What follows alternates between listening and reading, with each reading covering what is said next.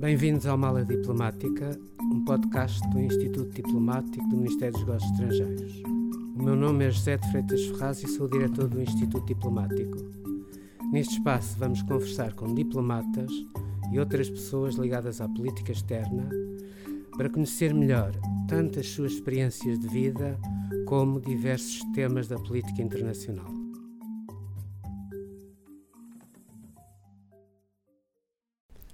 Nós iniciamos agora a segunda temporada do podcast Mala Diplomática. O episódio de hoje é dedicado ao tema Diplomacia em cenários de guerra. Para falar comigo, eu tenho hoje aqui o embaixador Luís Barreiros. Ele entrou para a carreira em 1980, serviu na embaixada em Maputo entre 84 e 87, durante a Guerra Civil em Moçambique. Eh, esteve na missão junto às Nações Unidas em Nova Iorque e foi cônsul-geral em Boston. Foi também embaixador em Bagdade entre 2001 e 2005, durante a intervenção americana e a queda do regime de Saddam Hussein. Esteve em Zagreb como embaixador entre 2005 e 2008 e em Havana entre 2008 e 2013. Em Lisboa foi diretor para a cooperação multilateral, foi assessor do secretário de Estado da Cooperação foi coordenador especial para o processo de paz para o Médio, do processo de paz para o Médio Oriente durante a presidência portuguesa em 2000. Hoje é o chefe da delegação portuguesa junto à Aliança Internacional para a Memória do Holocausto. Meu caro Luís Barreiros, bem-vindo ao Mala Diplomática. Muito obrigado. Muito obrigado não, por essas Mas, palavras todas e muito obrigado pelo convite para estar aqui. Uma pequena correção. Em, em, no Iraque, em Bagdá, eu fui tudo. Eu fui primeiro como encarregado de negócios com cartas de gabinete. Uhum. Depois de um período, durante um período de presença americana, fui uma coisa que eles chamavam liaison officer, que eu nunca cheguei a perceber o que é que era. Achava que eram uns tipos de gabardine dizer, que falava. E finalmente fui embaixador. De maneira que tive ali aquele período, claro. porque também foi um, uma passagem que foi desde o tempo do Saddam Hussein até um governo uh, iraquiano. Não, de qualquer forma, durante a tua carreira, tu tiveste colocado em dois países em guerra. Primeiro em Moçambique, depois a Moçambique na década de 80 e depois no Iraque. Uh, eu, tu chegaste a Moçambique em 1984. Esse ano é um ano importante. A guerra civil tinha começado em 1976 e uh, em uh, 84, justamente, são assinados, uh, junto da fronteira com a África do Sul, os acordos de Incomati, eh, em março, se não me engano, de, de 84. Fala-nos um pouco desse período. Bem, uh, quando eu cheguei, a guerra civil existia, mas a guerra civil decorria ou tinha lugar no, centro do país, longe de, de, de Maputo. Nós tínhamos notícias do que se passava, havia algumas limitações de circulação, mas, por exemplo, eu cheguei a ir à África do Sul de carro fazer compras. Uhum. A seguir, houve o acordo de Comate, o acordo de Comati, onde se depositaram grandes esperanças em relação à, à paz na claro, região. Claro. Não, e que visava, na realidade, eh, conseguir que um compromisso em que os sul-africanos deixavam de apoiar a Renamo e os moçambicanos deixavam de apoiar o ANC. É isso, não é? Pois. E esse compromisso, digamos que formalmente, uh, foi cumprido. Os, os sul-africanos, do lado sul-africano, os sul-africanos deixaram de apoiar a Renamo. O que é que eles fizeram? Pegaram-nos todos os guerrilheiros de Renamo que tinham e soltaram-nos no sul do país. Uhum. No, até aí não havia, o sul do país estava, vivia em relativa paz, com, enfim, com todas as limitações de, de alimentos, uhum. de abastecimentos, etc, etc mas não tinha guerrilha. De repente, defrontamos com guerrilha à porta da cidade. Exato. todos aqueles acessos, aqueles locais onde íamos frequentemente, passaram uhum. a ser de acesso limitado. É, obviamente que durante o dia podíamos ir, mas nada de nem de manhã muito cedo, uhum. de madrugada, nem depois, uhum. cerca e depois do pôr do sol. Estava fora a questão. Eu, eu cheguei a Maputo mais ou menos um ano depois, em 85, e eu lembro-me que nessa altura a situação era, digamos, bastante mais difícil. Havia ataques, houve ataques na Matola, por exemplo, bem, bem, que é praticamente junto a Maputo, hum. é uma cidade satélite de Maputo, e, uh, pra, e nós, por e simplesmente, não podíamos sair, porque o, o governo moçambicano tinha difundido pelas embaixadas uma nota explicando que os diplomatas estavam proibidos de sair da cidade porque não havia segurança, uh, portanto não podiam deixar Maputo, a não ser que fossem nas colunas que eram, digamos, feitas em direção ao norte, organizadas pelo exército, colunas civis, mas uh, com, com escolta militar e também em direção uh, e, e, também no sul. Uh, fala um bocadinho de, de, desse período uh, e, e, das questões que se colocavam, uh, dos problemas que se, que se iam colocando aos diplomatas que estavam lá. Bem, uh, o, o, um dos problemas, obviamente que o problema da circulação era vital para nós, muitas vezes não é, o, o, diplomata tem que, tem que exercer funções de ordem consular, tem que prestar assistência a, a comunidades nacionais e essas comunidades nacionais ficavam sem, não tínhamos acesso a elas, ou dificilmente teríamos acesso a elas. Uh, digamos que até durante o meu período as grandes saídas uh, foram sempre para uh, colher problemas da, ou a correr a problemas das comunidades nacionais, mas eram locais onde eu tinha que ir de avião e às vezes sabe-se bem lá como. Houve problema que se sentiu imediatamente há, há aqui um, algo prévio a dizer. No princípio, de, em janeiro de uh, eh, 84, há uma tempestade tropical enorme. Maputo e a zona de Maputo ficaram completamente alagadas. É a Domoína. Uh, Domoína. As estações de bombagem de água ficaram submersas. Uh, tudo isso afeta a produção, porque a pouca produção agrícola que havia foi inundada. Logo, os problemas de abastecimento agravaram-se seriamente.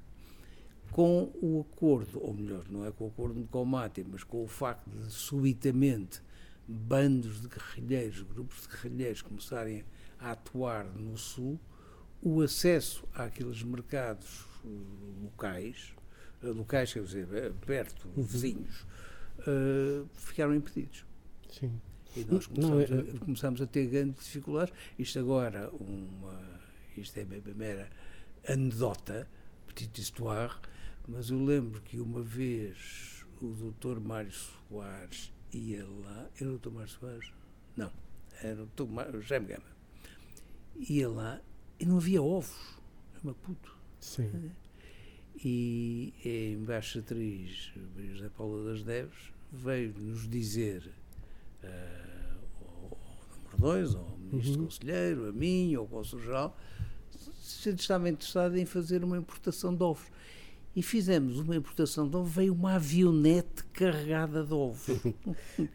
Resultado, eu passei a ter ovos em casa, comia, e quando era convidado para um jantar, em vez de levar um ramo de flores, levava uma caixa, umas de ovos, que era uma coisa que as pessoas não tinham. Uh, mas tinha que ser recursos deste género, tínhamos que. Sim.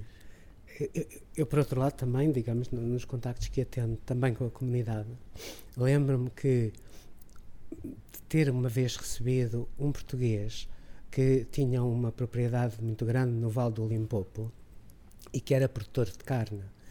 Uh, e ele aparece em Maputo e eu perguntei-lhe, então, mas como é que conseguiu vir? Isto não é propriamente fácil uh, circular. É e ele explicou-me que ele pegava no Jeep e ia à corta-mato. Portanto, ele nunca passava nas vias principais. E os ataques da Renamo tendiam, obviamente, a ser nas vias onde havia circulação. E, e portanto, uh, quer dizer, de certa forma fintava a, a, a possibilidade de, de, de, ser atacado e vinha. Uh, Lembro-me também de uma ida minha e do embaixador ao, aos Pequenos Libomes. Os Pequenos Libomes estão a cerca de 30 km de Maputo. É uma, uma pequena barragem que abastece de água Maputo eh, e se inaugurar uma fase. Nós partimos muito cedo. Eu fui com o embaixador, íamos no carro oficial e ia também connosco o eh, adido militar. Durante a viagem, uh, eu notei que o adido militar ia tenso. Depois, mais tarde, apercebi-me porque ele era o único que tinha tido experiência de guerra e, de facto, sabia que, que estávamos a, numa zona que não era propriamente muito aconselhável. Nós chegámos lá, o Machel chega de, de helicóptero, o presidente Machel, e ele, a, a, certa altura, vem ter com, com o embaixador Paulo e perguntou-lhe como é que vocês vieram. E ele disse, ah, viemos no carro, o senhor presidente. E, e, e, ele olhou para o relógio, devia ser para aí meio-dia, e disse: às duas horas voltam para uh, Maputo. E a partir daí, sempre que ele o convidava, ele levava-o no uh, helicóptero dele, dadas obviamente o, os riscos, ali à volta de, de, Maputo e à volta das grandes cidades em, em Moçambique. A guerra teve imensas atrocidades, a diplomacia portuguesa, de certa forma, mexeu-se. Uh, eu lembro-me que uh, ah, 84 é assinado em combate. Em 85 uh, consegue-se que o, o, Presidente Machel seja recebido em Londres pela uh, Primeira-Ministra Margaret Thatcher. Uh, nesse mesmo ano, ele vai também e é recebido pelo Presidente Reagan e, de certa forma, o, há uma aproximação ao Ocidente que se, no fundo, salda também pela uh, entrada do FMI, pela ida do FMI, para ajudar uh, a economia do país. E, portanto, há uma diferença de, de cenário. Podes-nos lembrar um pouco isso? Não, não, isso, eu lembro perfeitamente de, uh, do result, de, em, em, em, resultado desses contactos todos, da entrada do FMI, de uma certa liberalização da economia, Sim. subitamente um, o bazar, o mercado da cidade, o bazar onde nós encontrávamos uh, folha, de, folha de batata doce, folha de feijão verde, lagarta seca, bananas e pouco mais, de repente começou a ter imensos produtos. Uhum. Os agricultores passaram a ser, de alguma forma, uh, compensados pelo seu esforço. É? Uh, e, e, e, passou, e passou a ser, digamos, é obviamente que nós tínhamos uma capacidade de aquisição que não tinha o, o moçambicano uh, habitual, mas era uh, o médio mas era, era um prazer ir ao, ao, ao mercado, uh, mas já pelo contacto humano. Porque tinha muita graça aquelas conversas, às vezes, num meio português, meio eh, uhum. xangano, o que era a Sim. língua, uh, de, de, de, tinham muita graça.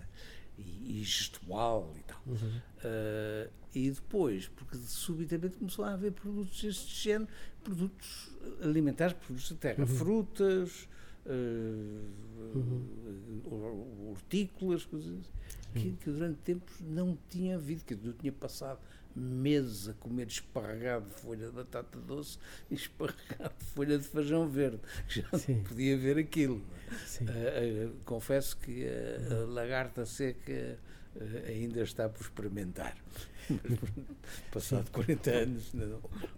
Outra, outro tema, que era um dos temas mais importantes que nos uh, no fundo, que, que, no qual concentrávamos a nossa atividade, era, na, na realidade, a defesa da, da, da comunidade portuguesa e a tentativa de ajuda da comunidade portuguesa, sobretudo daqueles que tinham sido ou que eram raptados pela Renamo, para tentar perceber onde é que estavam, uh, e quando é que seriam, ser, seriam libertados. Havia muitos raptos de uh, religiosos, porque obviamente tanto os padres como as freiras tendiam a viver no campo junto das populações e muitas vezes eram raptados, uh, levados para e mais tarde libertados, por exemplo, no Malawi. Lembras-te de episódios Não, deste estilo? Perfeitamente. Mas já lembro de uma coisa que uhum. era termos notícias. Tinha havido um ataque da Renam num, num, local qualquer, olhávamos para o mapa e aquilo era remoto, o mais remoto possível. Não há nada. Depois, passado 15 dias, descobrimos que havia um português que vivia lá uhum. e que tinha sido raptado. E pronto, e aí começava, uh, quer dizer, o, o, pobre do português uhum. tinha a saga toda de caminhar, às vezes com crianças, quilómetros para trás, quilómetros para a frente, e para umas bases, depois ser mudado para outras, etc. Uh, eh, e nós começámos a tentar descobrir onde é que ela andava, onde é que, ela, onde é que era, de estabelecer os contactos, usar todos os canais possíveis uhum. para saber. Uh, tu falaste nos sacerdotes, ou nos religiosos em geral, era um dos canais, uh, era um dos nossos canais, era tentarmos, para ter notícias, era saber claro. com os religiosos que quando vinham, uh, os portugueses faziam isso com toda a naturalidade. Quando vinham a Maputo, batiam-me à porta, havia uhum. um engraçadíssimo, um padre engraçadíssimo que de repente batia, batia quer dizer, na embaixada e ligava para o intercomunicador e perguntava há sopa? Sim. Ah, Sim. pronto, e subia para almoçar e contava uma história e, e, uhum. uh, e isso, é, esse, essa história, uhum. essas histórias todas, algumas uh, admiráveis de, de, resistência física. Sim. Eu lembro de um grupo, uh, não sei se estiveste também envolvido nessa, nessa, nessa, nessa espera mas uh, de um grupo onde havia uma mulher que saiu de uma base grávida nos últimos momentos e teve a criança a meio do caminho uhum. e continuou até o Malawi uh, com alguém Sim. segurando.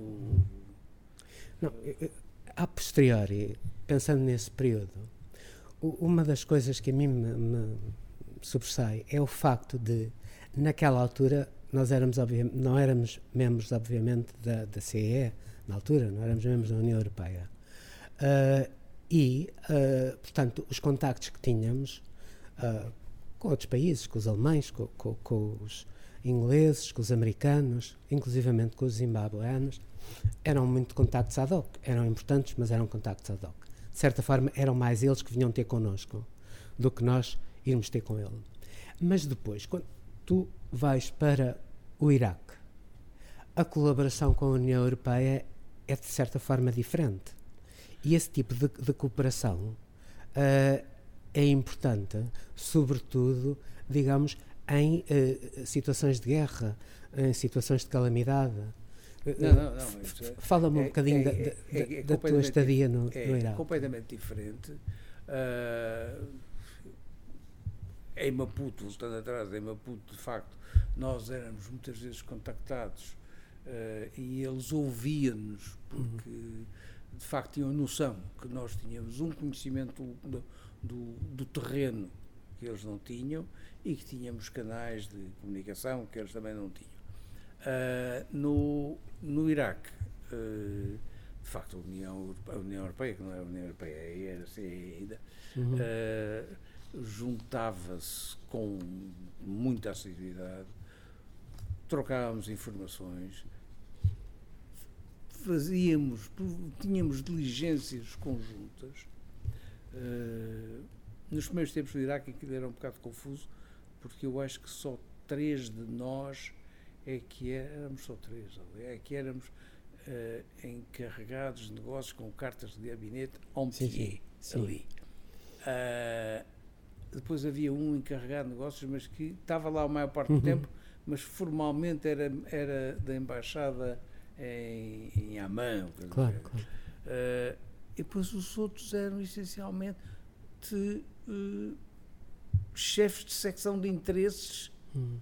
Que ficavam localizadas, teoricamente, noutras embaixadas. Uhum. Uh, eu digo teoricamente porque os chefes da secção de interesses tinham um, uma, um, um staff bastante elevado, uhum. uma, uma, uma embaixada enorme, uma residência enorme, e depois era de uma secção de interesses da embaixada da Roménia que tinha três uhum. gatos pingados. Claro, claro, claro. Perdão a expressão. Mas, mas de qualquer forma, a tua estadia no Iraque tem, de certa forma, dois períodos. O período anterior à intervenção americana, não é? E depois o segundo período, que é já depois da intervenção americana, com uh, as autoridades iraquianas pouco a pouco tomando conta. Fala-nos um pouco desses dois períodos. Bem, os dois períodos, Portanto, eh, o, o, relacionamento com as autoridades uh, iraquianas no período do Saddam, o Saddam estava fora de questão, uh, até para eles, ministros, Nunca ouviam. Não, não ouviam, apareceu assim, mas, mas com os ministros era uh, relativamente fácil. É óbvio que nós estávamos mais do que vigiados. Num país que tinha cinco polícias secretas, nós tínhamos representantes de três, pelo menos, por todo lado. Claro. Microfones era de maneira que isso aí sabíamos o, o, contávamos.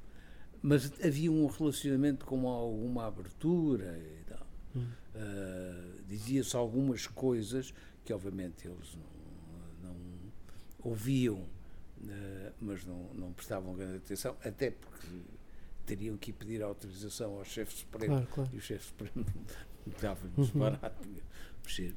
Mas a certa altura ao, ao 11 de setembro, não é? Isso é anterior. E, é, não, e o 11 de setembro é de, decorre ainda nessa fase. Claro. O 11 de setembro foi de facto, é obviamente um momento de alteração da história completa, não é? Hum. Mas inclusivamente em relação a, ao Iraque, uhum. uh, por um lado, o, por um lado começam logo as acusações em Washington, nos Estados Sim, Unidos, sei, sei. de que o, o, Saddam Hussein estaria por trás do 11 de setembro. Não estava. Em, Sim, provou-se que não era verdade. Mas, mas eh, veio logo, começaram lá essas acusações. Por outro lado, o Saddam Hussein cometeu um gravíssimo erro de avaliação. Uhum. Porque começou a dizer que aquilo que era de facto o fim do grande império americano, que era não sei o que. Uhum.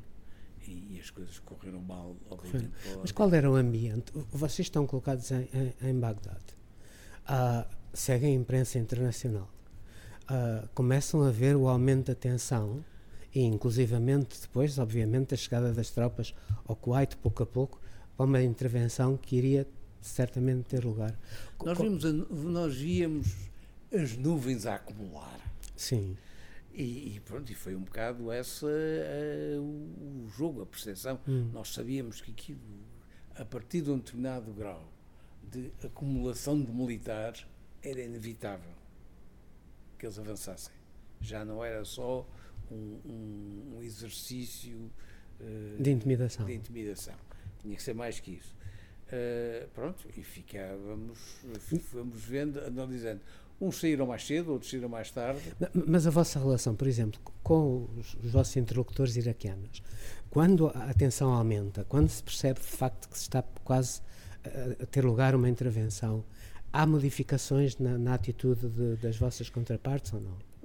Eu não, notei uh, grande, uh, grande uh, modificação. Vamos cá ver, nós tínhamos um algum prestígio. Uhum. O, o nosso trabalho no Conselho de Segurança criou-nos além de coisas anteriores, mas o nosso trabalho no Conselho de Segurança uhum. criou-nos um relacionamento muito especial com o Iraque. E eles tinham alguma confiança em nós. Em uh, nós, Portugal. Nós, Portugal. Uhum. Logo, uh, é óbvio que, por exemplo, a certa altura recebi uma. Não era uma mala diplomática, era uma coisa enorme, porque trazia desde desde máscaras antigás, roupas, proteção, e eles exigiram que eu abrisse na frente deles. Pois, pois, pois, pois. e eles vieram, foi, coisas veio para a embaixada, eles vieram à embaixada e eu estive a abrir, uhum. perguntei-lhes o que é que queriam, se queriam que eu abrisse os pacotes todos, né? e, e abrindo uh, de uma forma mais ou menos uh, uhum. uh, sorte, e eles iam vendo o que é que era, e isso, ah, tudo bem. E, e não, uhum. não houve, quer dizer, perceberam que nós nos estávamos a preparar para o, para o pior. Para o pior mas não houve qualquer Sim. mau entendimento. A certa altura, tu recebes instruções, não é? Para evacuar a embaixada. Qual, qual, é o procedimento? Como é que se procede? Quais são as prioridades?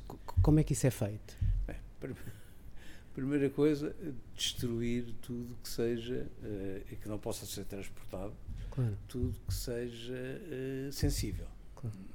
Uh, material escrito, assim, arquivos, isso tudo, tem que se tentar limpar isso. Obviamente não se vai limpar o arquivo todo, porque há arquivo que é, digamos. Não, ele está. Não, há arquivo que, que é indiferente. Sim. Questões, questões de consulares, etc. Mas o que é informação sensível tem que ser. Destruído. No nosso caso, eu já tinha tudo em disquetes. Sim. não eram em pens na altura, mas já tinha tudo em disquetes. De maneira que não, não, me, não me custou particularmente, era menos, mais papel, menos papel, claro. foram mais horas a triturar e arranjar trituradores, e a pôr o triturador a descansar, porque senão ele queimava, Sim. mas ia, ia, fazer, ia fazer umas fogueiras uhum. e pronto. Uh, segunda coisa, uh, no momento da saída, acautelar o material que tinha que vir connosco. O material de cifra? Pois, era o material de cifra, o material de comunicações, esse tinha que vir connosco. Sim. Uh, Vocês não destruíram, trouxeram? Não, esse, esse, esse uhum. veio. Uh, também não era uma coisa muito grande.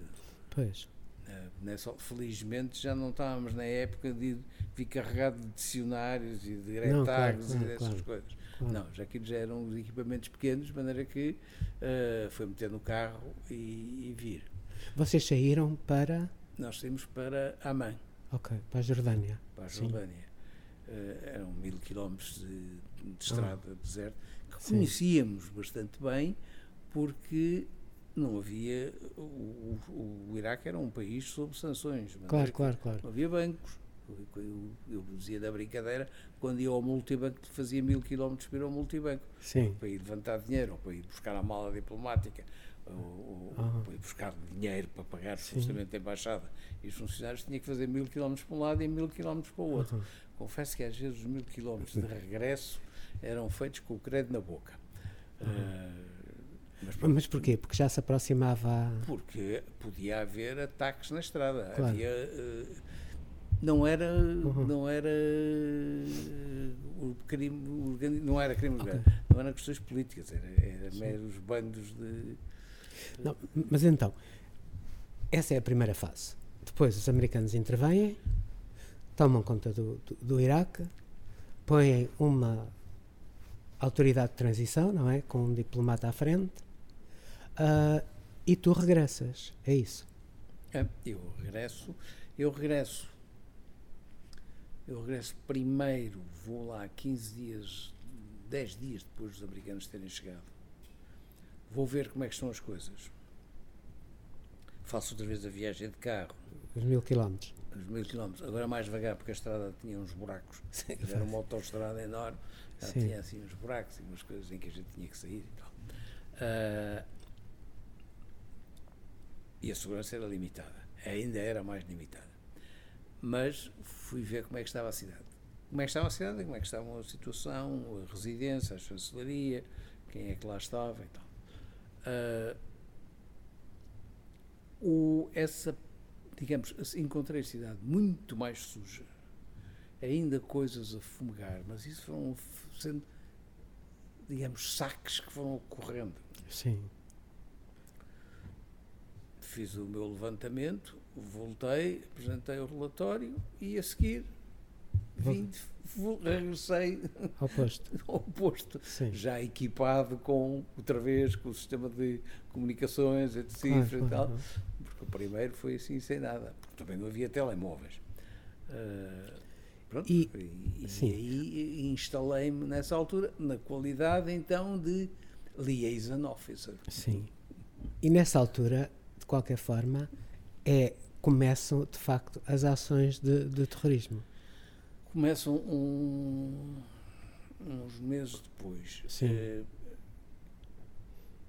a primeira ação de terrorismo, eu, digamos, primeiro carro-bomba. Sim. Eu não sou vítima por acaso. Uhum. Uh, eu tinha recebido. Já, já havia tiroteios, isso a gente sabia. Ouvia, não sabia, ouvia. Sim. Uh, Mas eram durante a noite ou durante o dia? Durante o dia, durante a noite, uhum. agora, agora a altura. Ou, bueno, mais durante a noite mas o, eu tinha de fazer uma diligência junto de uma, de uma embaixada. O, o chefe da missão disse: mais dia tanto, às tantas horas. E eu disse: bem, esse dia não, nesse dia temos briefing nas Nações Unidas. Nesse dia, essa hora, temos pois briefing nas Nações Unidas. Uhum. Isto também é uma coisa rápida e tal. Então, vem amanhã. Eu fui lá, fiz a diligência, tudo bem. No dia em que ele marcou, porque ele tinha marcado inicialmente, explodiu um carro-bomba junto à embaixada que da embaixada dele. A embaixada dele. A uhum. sala onde a sala onde eu tinha tido a reunião com ele desapareceu. Ah, já percebi. Já percebi. Uh, mas já foi, não. não foi no mesmo dia. Não, mas percebo. Mas, mas de qualquer eram os ataques dos sunitas, no fundo, de, de, de, dos grupos Era, sunitas. Eram os ataques de, grupos. Nessa, esses ataques desse tipo eram de grupos Depois havia outras coisas que tinham a ver com uh, xiitas. Uh, se bem que não se notasse uma grande percentagem, uma grande, talvez a maioria, uhum. percentagem da população de, de Bagdá Sim. era xiita. Havia pois. zonas Sim. completamente xiitas. Não, mas obviamente é o que se, passa, o que se passou no, no Iraque, mesmo durante a, a, colonização britânica, é que eles utilizaram a minoria uh, sunita, sunita para governar. E depois, mais tarde, quando há a independência e o próprio partido base, é com uma minoria sunita que vai governar e o Saddam era sunita e aquela gente toda à volta dele eram, eram sunitas portanto, uh, e, e mantinham aquilo. E é essa minoria sunita que depois é afastada, o exército é dissolvido, que começa os, os atos de terrorismo, que depois levam a, a, a, prazo à formação do ISIS. É ou não é? é. Sim. O, o, uma das coisas que, que me chocou e, chocou e disse uhum. isto é o princípio de fim, foi na decisão do Bremer Sim. de não só legalizar o partido base, Sim, claro. mas sobretudo de excluir do, da administração do Estado tudo quanto fosse do partido Sim. e todos os militares. Sim. De repente, temos 5 milhões de pessoas armados, porque toda a gente tem armas, e os exércitos que eles não encontraram pela frente, não, não os encontraram porque pura e simplesmente se tinham escondido com as suas armas. Claro. 5 milhões de pessoas armadas e eh, sem futuro, a ser-lhe retirado tudo em vez de fazer uma triagem do que é que lá havia a dizer, punir os mais responsáveis, a gente sabe que num país como aquele, ser do partido era muitas vezes uma mera forma de sobrevivência. Claro, claro. É? Uhum. Mas eh, essa compreensão da realidade local esteve ausente o tempo Mas, todo. E, digamos, depois a situação agrava-se. Agrava-se. Agrava-se porque de repente tens não sei quantas ataques. pessoas uh, desagradadas com a situação, uh, armadas, e que perderam todo, todo o poder Sim. que durante dezenas e dezenas, durante gerações tiveram. É? E, e, e, nós e outras embaixadas ocidentais voltam a encerrar? Uh, Algumas. Mantém-se aberto ainda há muito tempo. Sim. Ainda muito Mas tempo. como é que se vivia então durante esse período em que o, período, os ataques e os atentados. Ataques, é, obviamente, o que aconteceu. Uh, como é que se vivia? Com uma certa, uma certa imaginação e criatividade. Sim. E, bem, primeira coisa, os muros começaram a crescer. Eu comecei por pôr arame farpado à volta da, da, da, residência à volta da chancelaria. A chancelaria era uma vivenda que tinha ao lado uma outra vivenda onde estava uh, uma funcionária administrativa, era a residência da funcionária administrativa e do marido. Eu comecei a pôr arame farpado e depois, passados tempos, comecei a pôr blocos de cimento, pesavam não sei quantas toneladas cada um deles, com 3 metros de altura. E pronto, e fiquei, a embaixada ficou ali isolada. Sim. A parte, digamos, embaixada e a residência. E a mesma coisa à volta da, da, da residência. Sim, sim, por sim, uma qual tinha ido morar, onde eu, onde eu morava, mas pelo qual tenho ido morar, o nosso colega que lá estava, o, o delegado do AICEP, foi tudo morar lá para dentro. Pois eu percebo que eles já não podiam estar nos apartamentos onde viviam. Não estar em lado nenhum, quer dizer, claro. além de mais, com a, com a, chegada dos GOI para proteger isso, eram 16 uh, elementos. Sim.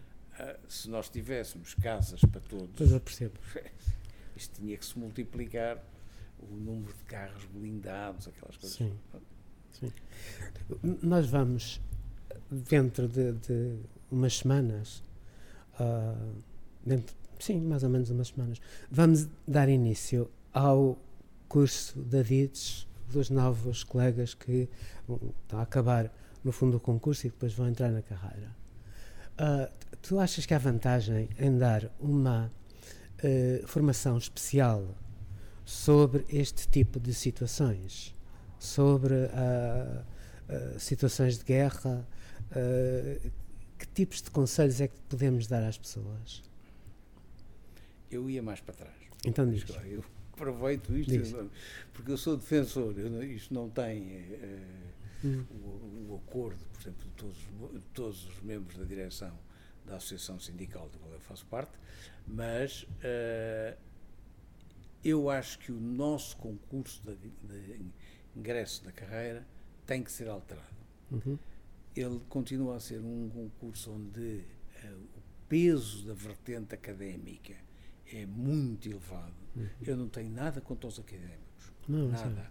Uh, mas, uh, usando uma expressão corrente popular, cada macaco no seu galho. Uhum. E o, eu acho que o peso do académico, da parte da vertente académica, é hum. demasiado grande Sim. e não é devidamente avaliada questões como uh, soft skills, capacidade de, de liderança, de, de, trabalho em equipe, uh, todo esse género e preparação e perfil psicológico. psicológico claro. Nós podemos ter tipos muito bons, que ficam muito bem classificados, mas cujo perfil psicológico não dá. Uhum. Temos que passar a assumir isso. Isto, portanto, vou falar uhum. a montante. Uhum. No, no curso de formação, há uma formação para, para já uma questão geral uhum. que eu digo a todos os jovens diplomatas que me passam por, pela frente ou pelas mãos. Uhum. Bom senso. Em qualquer situação é preciso ter bom senso. Não há estados de alma. Tem que se uhum. analisar a situação concreta. Claro. Tem que se tentar sempre colocar-se na posição do outro isto tem questões de negociações para prestar na posição do outro, para ver, para tentar avaliar até onde é que podemos ir, onde não podemos ir, e alguns aspectos específicos para um, um, uma situação deste uhum. género uhum. uh, devem ser transmitidas. Quer dizer, há coisas que, que não devemos fazer, algumas delas eu fiz. Repente, como por exemplo? Como por exemplo havia um tipo que era um engraxador excelente e eu encontrei parei, saí do carro e fui engraxar os sapatos. E de repente passou um colega de carro blindado e disse: Estás parvo, tu Sim. estás aqui no meio da rua uhum. a engraxar os sapatos. Isto, os sapatos em Bagdá? Em Bagdá, uhum. estás a engraxar os sapatos. Neste momento, já não sei quantas pessoas sabem que estás aqui, porque aquilo, o, o tantã. Eu percebo, eu percebo, eu percebo. Se, se for a pessoa errada, vem aqui dar-te um tiro. Claro, e um embaixador é um alvo. É um alvo, é um alvo possível. Bem, são coisas que têm que aprender, mas há outras claro. coisas que têm que, enfim, que podem ser transmitidas num curso. Uma aula só que seja, sobre uhum. coisas que se devem fazer, que não se devem fazer, que, que há que evitar. Etc. Claro, claro. Meu caro Luís, muito obrigado. Nada, foi um prazer. Obrigado por ter ouvido este episódio da Mala Diplomática, um podcast do Instituto Diplomático do Ministério dos Negócios Estrangeiros. Siga-nos no Spotify, no YouTube do Ministério e no portal do Instituto Diplomático.